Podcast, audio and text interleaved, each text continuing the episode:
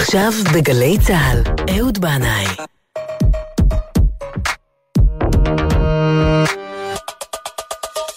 הבית של החיילים, גלי צה"ל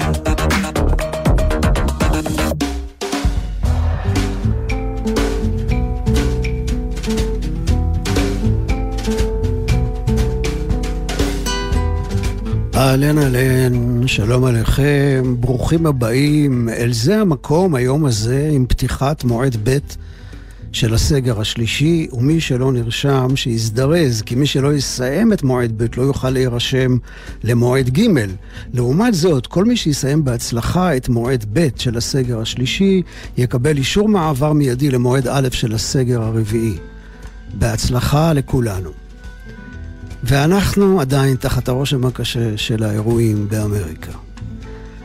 אך, אמריקה, אמריקה, המלכה הבלתי מעורערת של העולם החופשי, גילתה לערב אחד פנים אפלות ומאיימות. וזה למען האמת כבר קרה בהיסטוריה שדווקא אצל עם תרבותי ולכאורה נאור, התפרצו שדים נוראים ואיומים. ואני חשבתי על ברוס פרינגסטין, ניל יאנג, סיימון וגרפונקל, שבטח ישבו מזועזעים מול המסך והביטו בהשתאות על מה שמתרחש בארצם. קרוסבי סטילס ונש כתבו פעם שיר מחאה על ארבעה סטודנטים שהמשטרה הרגה במהלך הפגנות נגד מלחמת וייטנאם בשנות ה-60, Four Dead in Ohio, וגם כאן יש לנו ארבעה הרוגים, Four Dead in Washington, אבל הסיטואציה כמובן שונה לחלוטין. אז איך אמריקה תתאושש מהעניין הזה, קשה לדעת. נקווה שאנחנו לא נצטרך לעבור דברים כאלה, וגם אנחנו, יש לנו מה ללמוד עד כמה דיבור מסית ומפלג יכול להיות מסוכן. והיו אצלנו כבר מקרים קשים כמו רצח אמן גרינצוויג ורצח רבין. ודונלד טראמפ, טוב, בטח יעשו עליו יום אחד סרט או סדרה, אולי נטפליקס כבר עובדים על זה. אם פיליפ סיימון הופמן, השחקן הנפלא, היה עוד בחיים, הוא היה משחק אותו נפלא. דמות טראגית, כמעט שקספירית. מנהיג של המעצמה הגדולה בתבל, שהתחלק על השכל ויצא מדעתו, נאחז בכל הכוח בכס הקיסרות שלו. וכל עוזריו הקרובים ונאמנים, כמעט כולם מתנערים ממנו ונוטשים אותו אחד אחרי השני. ואתה מסתכל על זה ואומר, This is not America.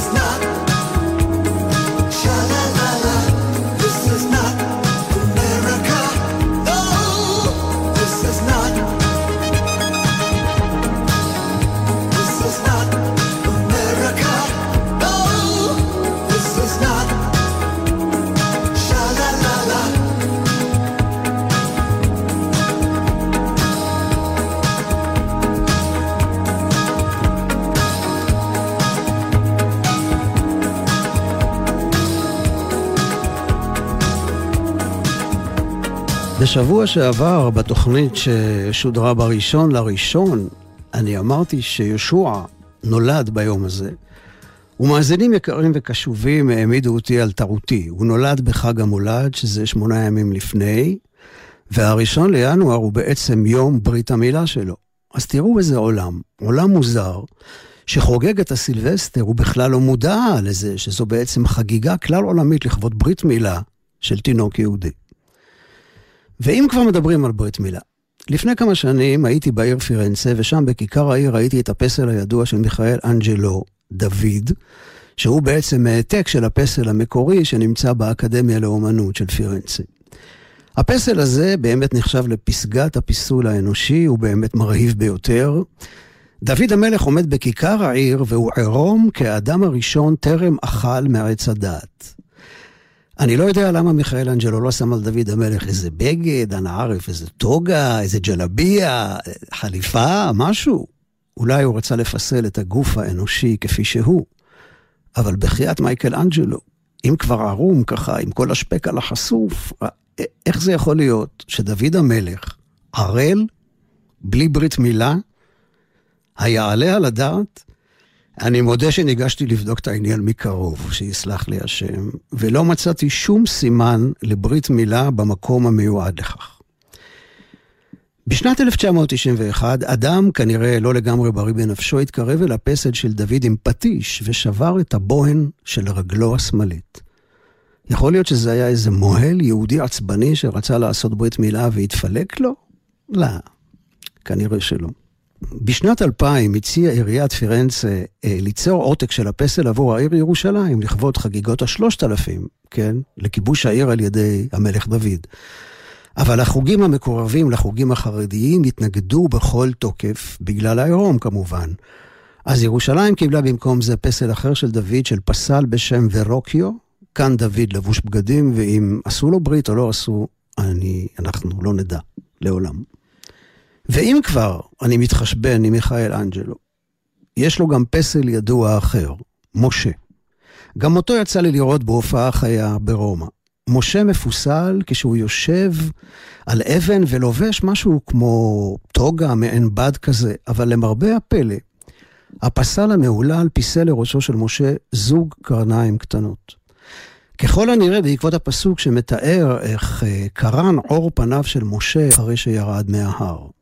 הוא ירד אל העם ממקום התודעתי הגבוה מעל גבוה שהיה בו. אבל כנראה שהתרגום עליו הסתמך מיכאל אנג'לו לא הבדיל בין קרן אור לקרן של תיש. ואם אנחנו כבר ברומא, אז בואו ניכנס לאיצטדיון הומה אדם ונשמע איך שלישיית הבנות קרמן, פאולה ומרינה מזמינות לבמה את נאדה והקהל יוצא מגדרו בהתרגשות.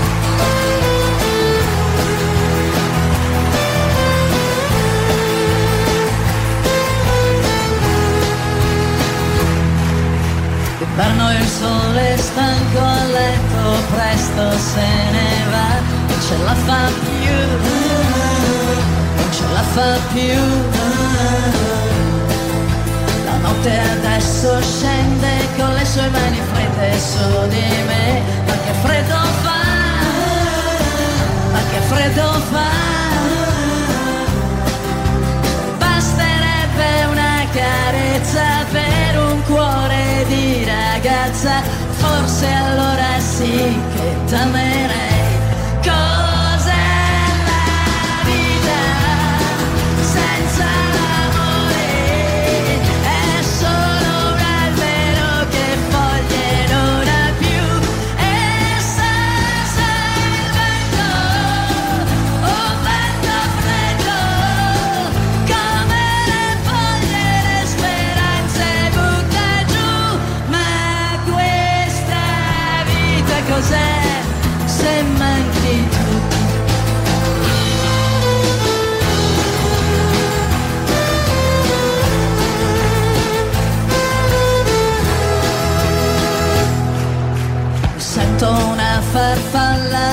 Sui fiori non vola più e non vola più, che non vola più. Mi son bruciata al fuoco del tuo grande amore che si è spento già, ma che freddo fa, ma che freddo fa. Tu ragazzo mi hai delusa, hai rubato dal mio viso quel sorriso che non tornerà.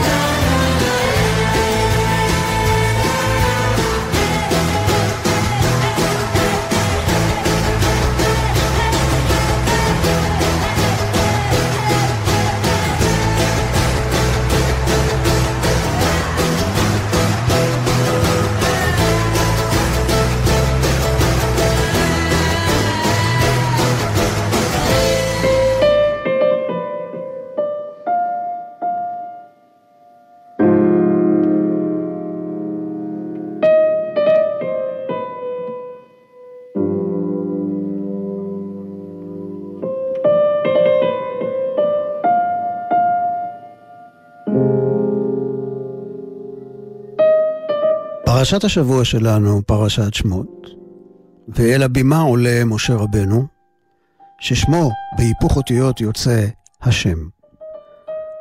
כשהקדוש ברוך הוא נגלה אליו ונותן בידו את השליחות להוציא את עם ישראל ממצרי מצרים, משה רוצה לדעת מה שמו של הקדוש ברוך הוא, אם במקרה הם ישאלו, והתשובה תמוהה, אהיה או אהיה אשר אהיה. דווקא אותו, את השם, אי אפשר להגדיר בשם. אבל המציאות שלנו כולה מורכבת משמות. שמות של מקומות, אנשים, חיות, פרחים, חפצים. אין דבר שאין לו שם. לפעמים אני שואל את עצמי איך ומאיפה מגיעים השמות האלה שאנחנו כל כך רגילים אליהם, הם כל כך מובנים מאליהם, אנחנו אומרים אותם באופן אוטומטי. אז יצאתי לשדות לחפש קצת מקורות לשמות. וכדי לשבור את תחושת המועקה של הסגר, נתחיל לשוטט בארץ ישראל ונצא לדרך אל גוש דן, שקיבל את שמו כי כאן הייתה הנחלה של שבט דן. אבל במשך הזמן, שבט דן, או חלק ממנו, העדיף את הצפון הרחוק. כנראה שנבנו יותר מדי מגדלים וכבישים, והיה זיהום אוויר ורעש, ולכן חובבי האקולוגיה והשקט הכפרי של השבט עלו לאזור תל דן, וכאן היה להם אוויר צח ומים צלולים בשפע.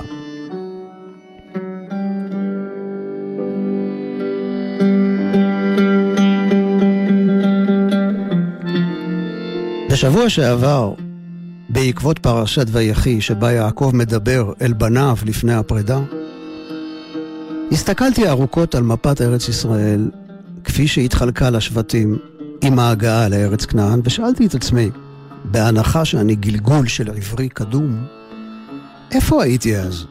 לאיזה שבט הייתי שייך או רוצה להיות שייך? אולי לשמעון, שישב בנגב, אני אוהב לשוטט בערבות הנגב. אולי לשבט נפתלי, שישב בגליל העליון, עמק הירדן ובאזור הכנרת, כי נפשי תמיד נמשכת לכאן, שוב ושוב ושוב.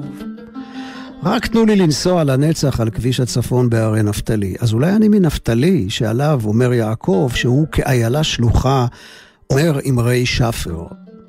טוב, איילה שלוחה אני לא ממש, אבל אמרי שפר אני משתדל לכתוב או לומר. אבל אולי, וואלה, אולי אני בכלל משבט אשר. מה רע באשר? טובל בשמן זית רגלו בגליל המערבי, יש לו את כל החופים היפים מחיפה עד ראש הנקרה. ואולי זבולון. מה, אחלה זבולון. לחוף ימי משכון. צד אחד, יש לו את דרום הכנרת, צד שני הים התיכון, ממש תעלת הימים. או שכנו, יששכר. כן, מה רע? חמור גרם, רובץ בין המשפטיים. לא ממהר לשום מקום, שמח בחלקו ובחלקתו.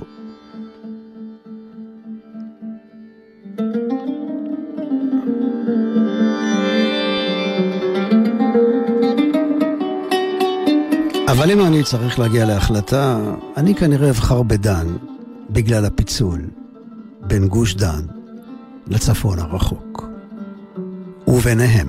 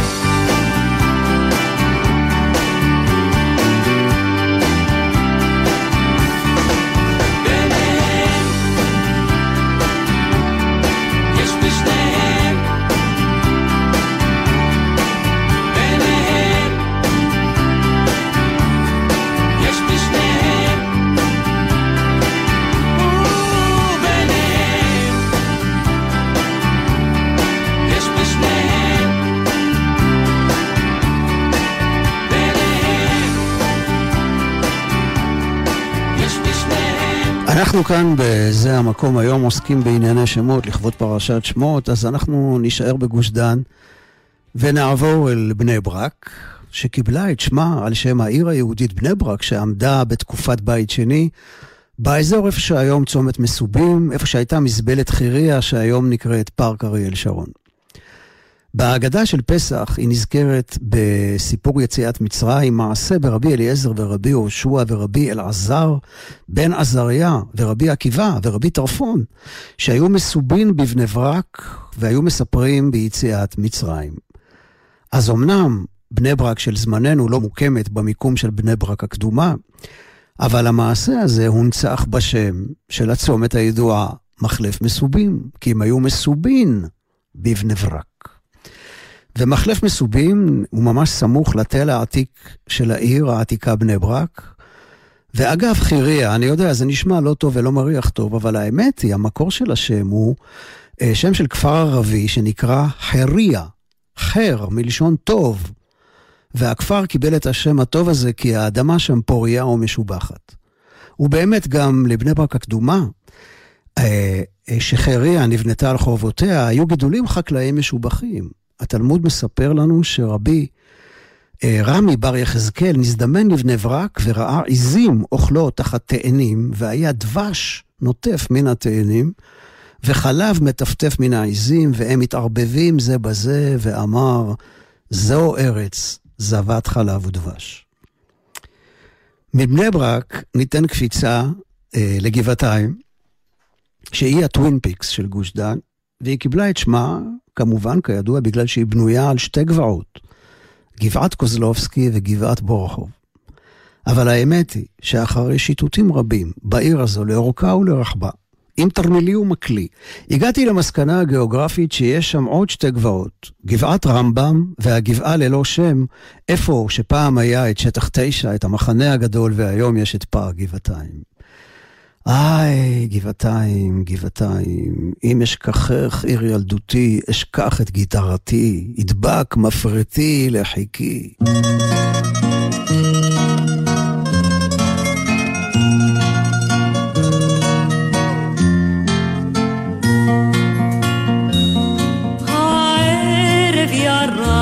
לגבעות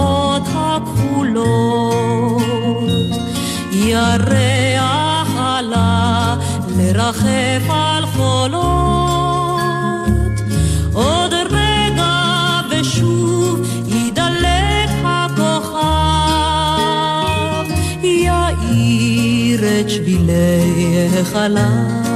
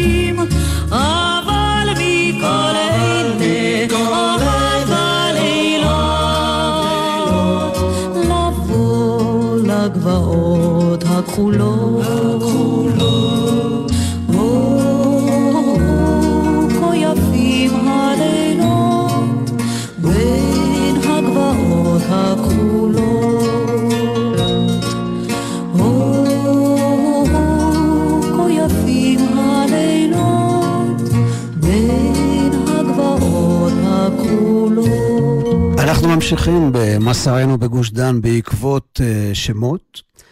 בין גבעתיים לבני ברק יש לנו את רמת גן, הידועה גם כרמת גנגיס, ושם יש לנו את כיכר הסביך.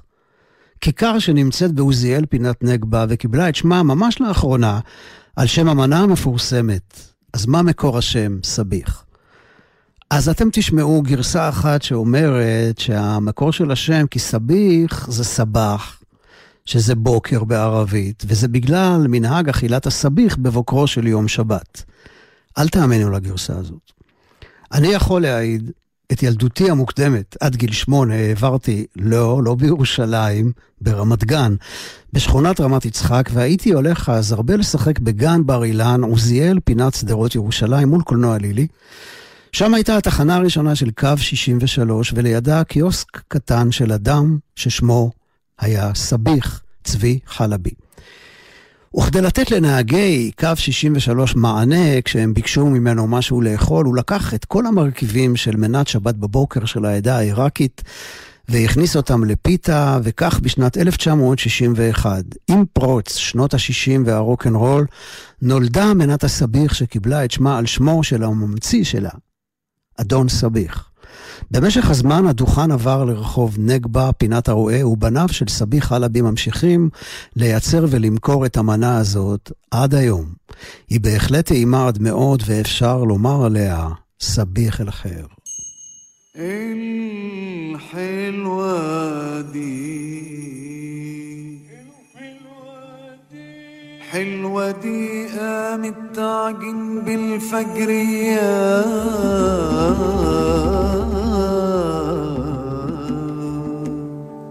الحلوة دي قامت تعجن بالفجر يا ديك بيك من كوكو كوكو بالفجريات يلا بينا على باب الله يا صنايعية. يجعل نستطيع نستطيع الحلوة دي.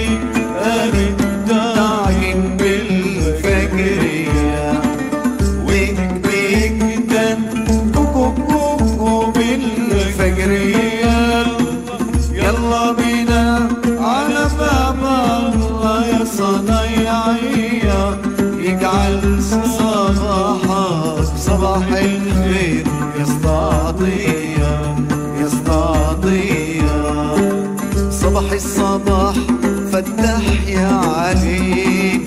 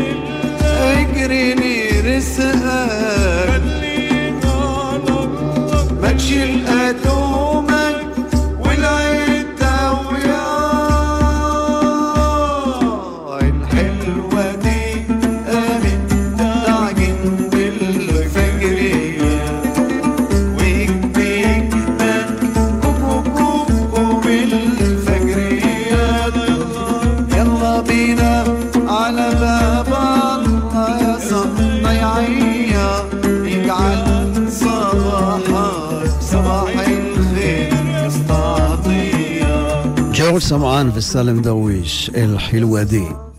ואם כבר ערבית, מה מקור המילה חמסין?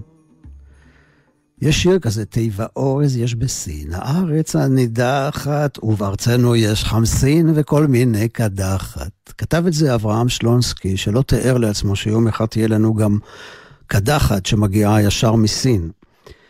בכל אופן, אני פעם חשבתי שהמקור למילה חמסין, תיארתי לעצמי שיחה בין שני בדואים שיושבים על סלע, איפשהו בין באר שבע למצפה רמון. יום חם, חם מאוד. ובדואי אחד שואל את החבר שלו, תגיד, וואלה, כמה מעלות נראה לך יש היום? והחבר אומר, וואלה, נראה לי חמסין, חמסין דרג'ה, חמישים מעלות. אבל זה לא נכון.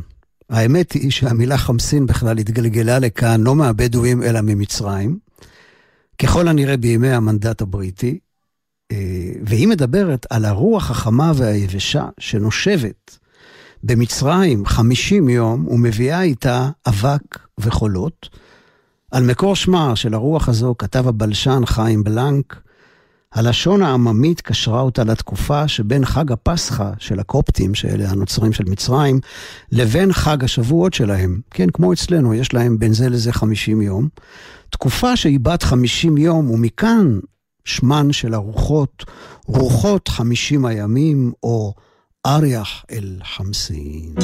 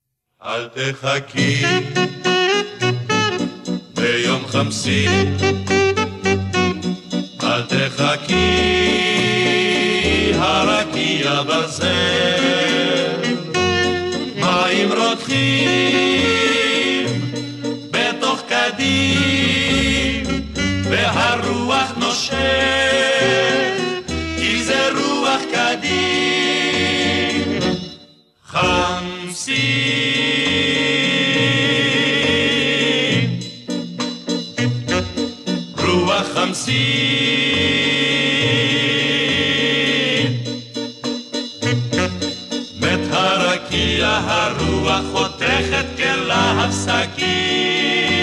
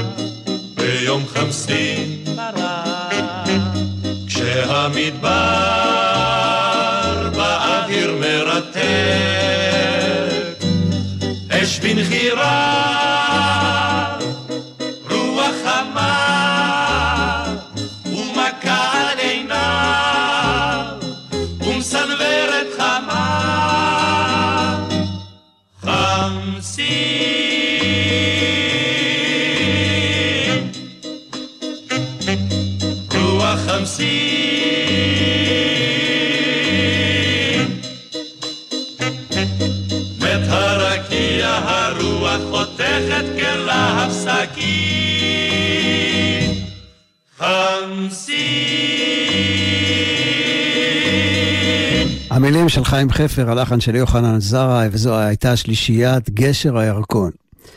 ואם כבר חמסין, אז uh, בא לכם עגבנייה? אתם אולי מכינים מטבוחה לכבוד שבת? אז מה מקור השם עגבנייה? דרך אגב, היה גם שיר ישראלי ישן, אני לא אכביד יותר מדי, אבל רק אגיד לכם ככה איך הוא מתחיל, או לא, לא מתחיל בעצם, זה היה הפזמון החוזר שלו.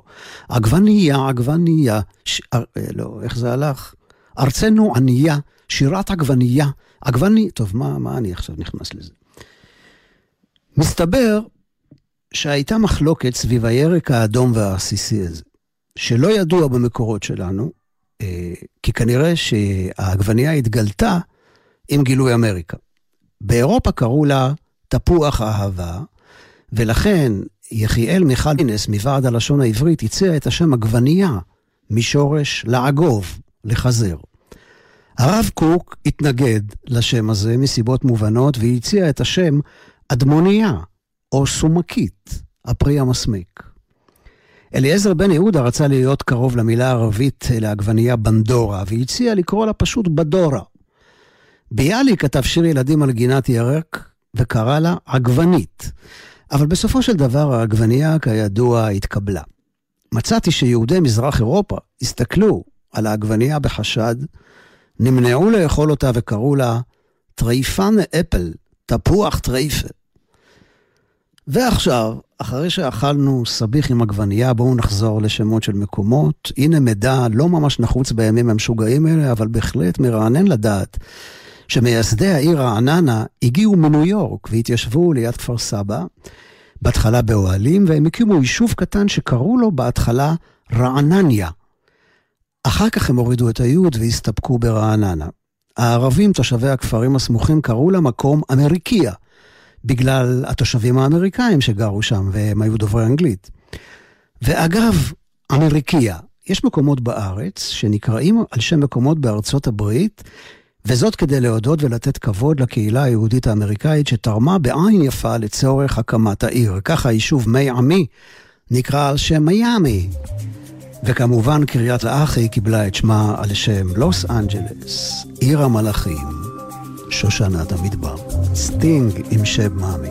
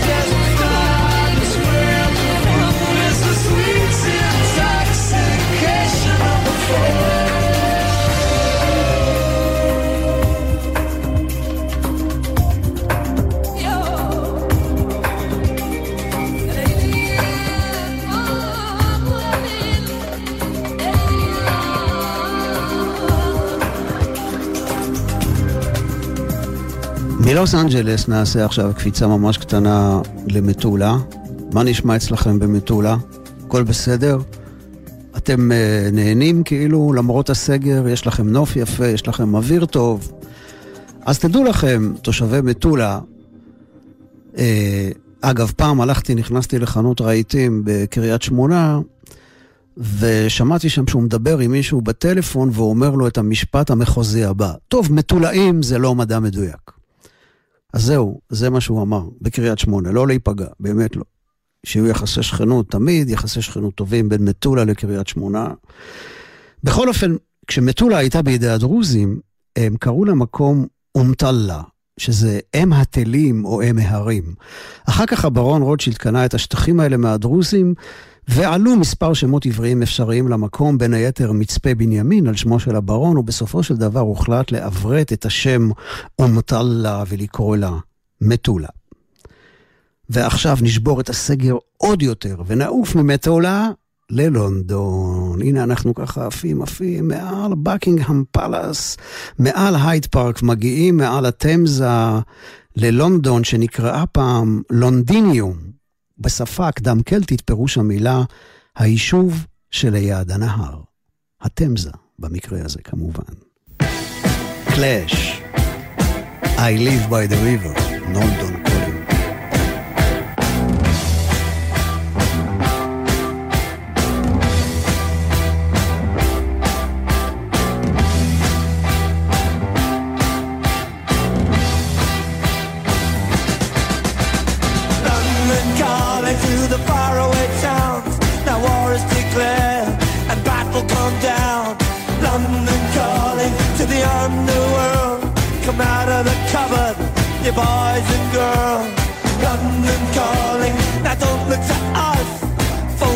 Beatlemania has bitten the dust.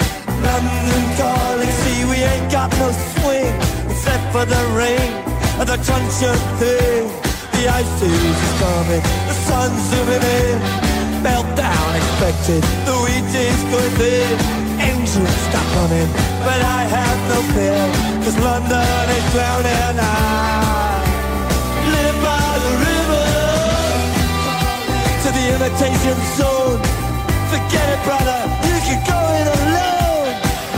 London calling to the zombies of death. Quit holding out and draw another breath. London calling, and I don't wanna shout. But while we were talking, I saw you nodding out. London calling, see we ain't got no hide, except for that one with the yellowy eyes. The ice is coming, the sun's zooming in, engines stop running, the wheat is thick, a nuclear error. But I have no fear, cause London is drowning. I,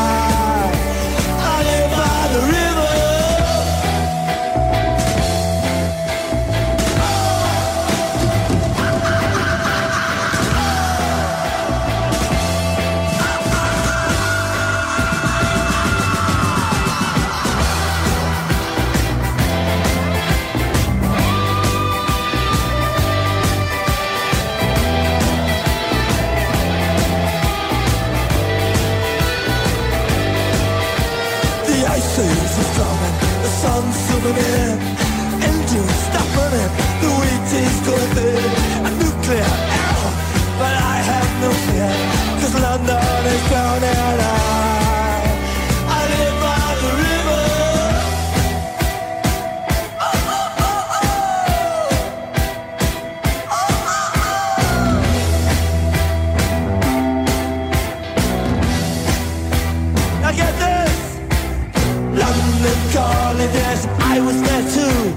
you know what they said?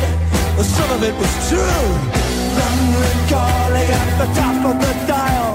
And after all this, won't you give me a smile?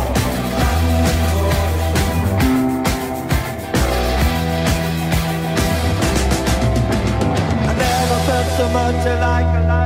Uh, אני מביא בתוכנית הזאת הרבה אינפורמציה, ולפעמים גם בתוכניות אחרות, אז יש כאלה שאומרים לי, uh, אני מקשיב לתוכנית שלך ומאוד מתפעל מהידע שלך, אז רציתי לומר, למען הסר כל ספק, אני לא יודע מהחיים שלי כמעט כלום, אני עושה עבודות תחקיר לפני תוכנית, ובדרך כלל אחרי כמה שבועות אני שוכח כמעט הכל.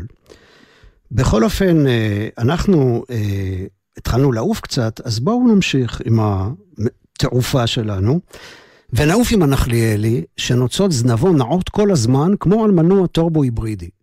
ואם לתרגם את שמו המדעי, אפשר לקרוא לו זנב נוע. כך שהיית יכול לומר, הלכתי לקולנוע ובדרך ראיתי זנב נוע. אבל השם העברי נחליאלי ניתן על ידי מנדלה מוכר ספרים כבר בשנת 1886, וזה בגלל שהוא נוהג לקנן על גדות נחלים. שלדג זה מילה שהמציא ביאליק בגלל שהוא של, כן? שולה את הדגים מהמים. ואיך הגענו לזה שאנחנו קוראים לציפור בשם בולבול? אז המקור הוא מערבית והמשמעות היא זמיר, גם בהודית. פירוש השם של הכלי ההודי בולבול טראנג הוא גלי הזמיר. ומי שהביאה את הצליל העשיר של הכלי הזה לארץ היא האחת והיחידה והבלתי נשכחת, אהובה עוזרי.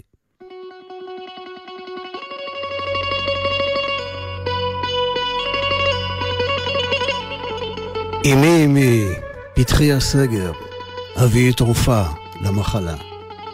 אמי אמי, פתחי את השמיים, אביאי גשם של שמחה.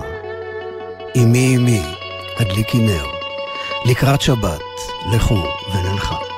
אני רוצה לומר תודה רבה לתמר ליברמן על ניהול ההפקה, תודה לכולכם באשר אתם שם על ההקשבה. למרות הסגר המתמשך, נפתח חלון, נפתח את הלב, כל טוב, סלמת של שבת. אמי אמי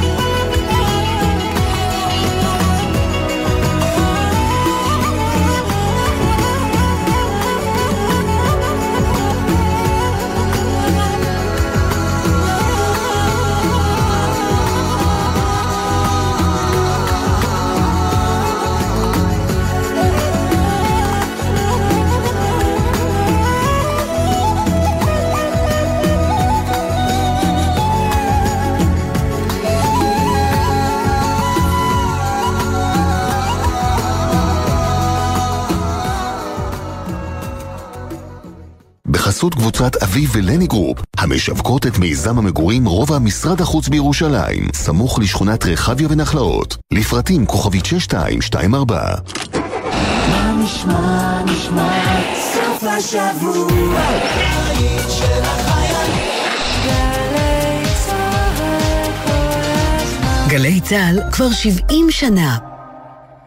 בימים כאלה כולנו שומרים על עצמנו, נשמעים להנחיות ונשארים בבית. אבל אם אתם מוכרחים לצאת, שמרו על עצמכם גם בכביש. גם בימי קורונה עדיין קורות תאונות דרכים. אז גם אם התנועה דלילה והכבישים נראים ריקים, סעו תמיד בהתאם למהירות המותרת ולתנאי הדרך. ממשיכים להיות ערבים זה לזה ולשמור על החיים של כולנו בדרכים. מוגש מטעם הרלב"ד.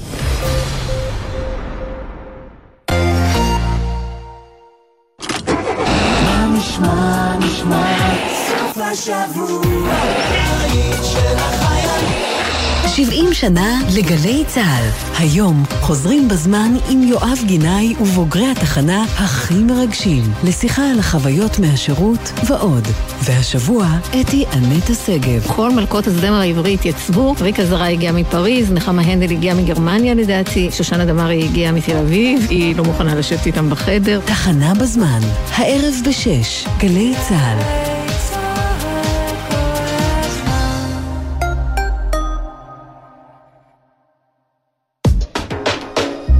מיד אחרי החדשות, יהורם גאון, עם גאון ברדיו.